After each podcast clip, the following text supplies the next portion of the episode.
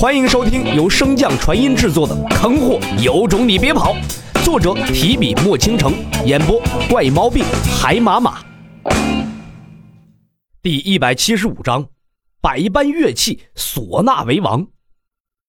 水清瑶话落，南宫胜天的面色明显更加紧张了几分，体内的灵力不断的向双耳灌注而去，仔细听着场中的动静。洛尘忽然见意上涌，从储物戒指中取出了一把纸人，对着站台附近抛去。纸人迎风而变，在空中化作了一个个面容黝黑、身材魁梧的壮汉。那黑人壮汉落地之后，又迅速按照队列排成两排，微微躬身，做出了一个扛鼎的姿势。正在众人摸不着头脑之际，洛尘又是一把纸人抛出。这次的纸人纷纷化作了手拿乐器、面色惨白的修士。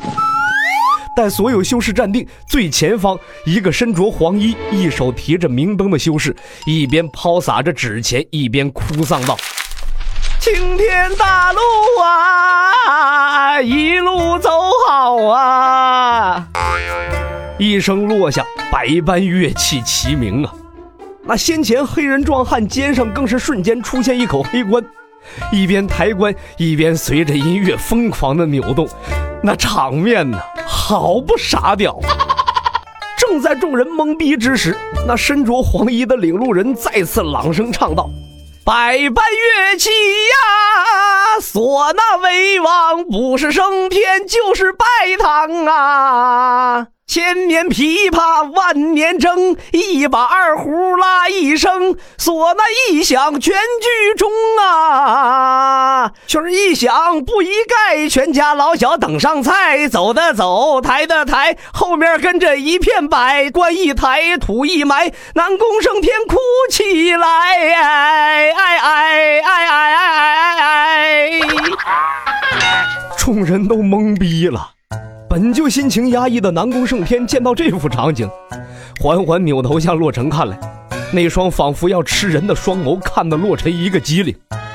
洛尘脸色一慌，啊，那个说错了，台词说错了，小黄，你给我好好说。最前方那个领路的黄衣修士转身朝着洛尘一脸无辜的眨巴眨巴双眼，意味深长的点了点头。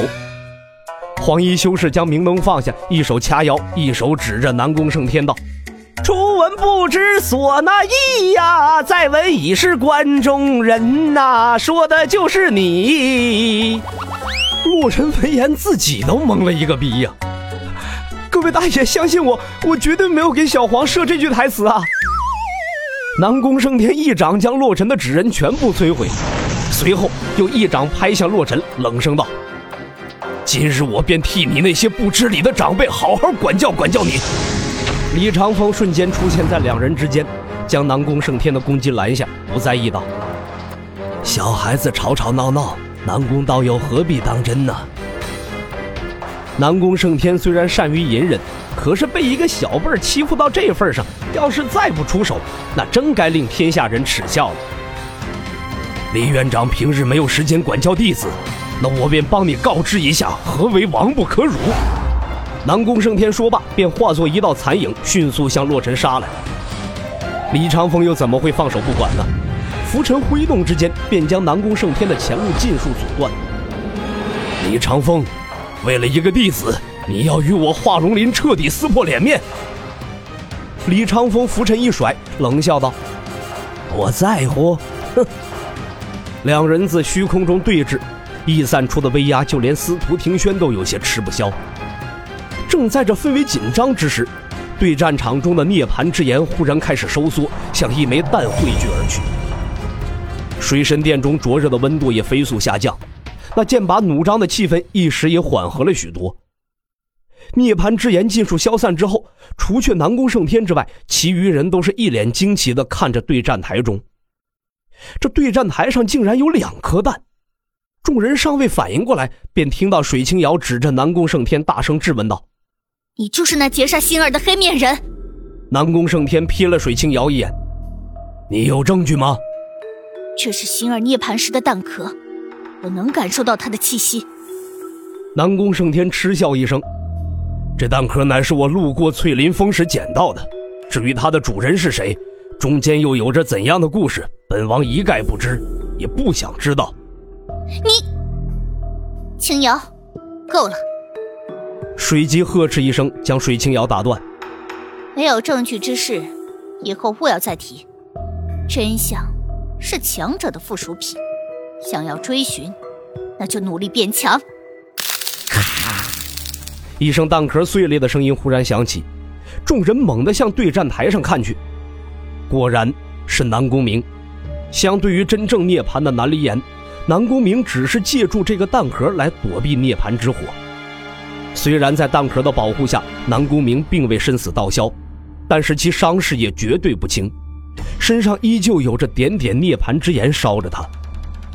南宫胜天冷声道：“二位。”玄子这是赢了吧？水姬点了点头。南宫明胜出之后，我会将印记亲自交于你。话落，南宫胜天一挥手，便带着南宫明一同消失在了众人的视线中。水清瑶和洛尘等人赶忙冲上对战台，向南离岩所化的巨蛋跑去。神女姐姐，对不起，我没能杀了他。当水清瑶等人来到巨蛋的一侧，便听到蛋内传出南离岩虚弱的声音。水清瑶咬牙道：“没想到这南宫胜天，竟是那黑衣人。先前我便知道了，那蛋壳的气息你们感受不到，却瞒不过我，所以与南宫明一战，不仅是为了神女姐姐，也是想给我姐讨个公道。可我还是太弱了。”水清瑶轻声安慰道：“你做的已经很好了。”正在那一人一蛋煽情之时，一个不和谐的声音忽然将这一切打破。哎，里面舒服吗？洛尘满脸好奇的戳了戳坚固的蛋壳。你孵化完会和之前一样吗？首席师兄说笑了，孵化完之后我便会如婴儿一般，需要重新长大。洛尘眉头一皱，那岂不是修为也需要重新修炼？那你也太小看朱雀的看家本领了。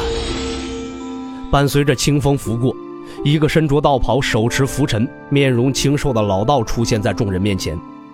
见过李前辈，无需多礼。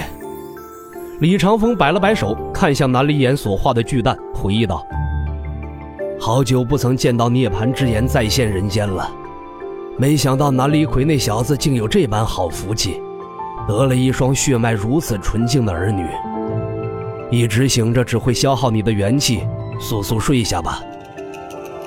不等蛋中的南离岩回话，李长风便手持拂尘朝着巨蛋一挥，之后蛋中再无声音传来。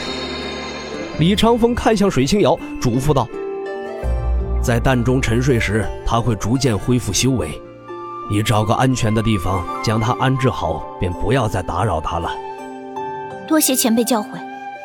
待水清瑶带着巨蛋离去后，李长风也随之离开。只是离去前，满脸笑意的对着洛尘说了句：“纸人做的不错。”洛尘闻言恍然大悟，就说没给小黄设下那些欠扁的台词儿嘛，竟然是这个糟老头子搞的鬼。本集播讲完毕，感谢您的收听。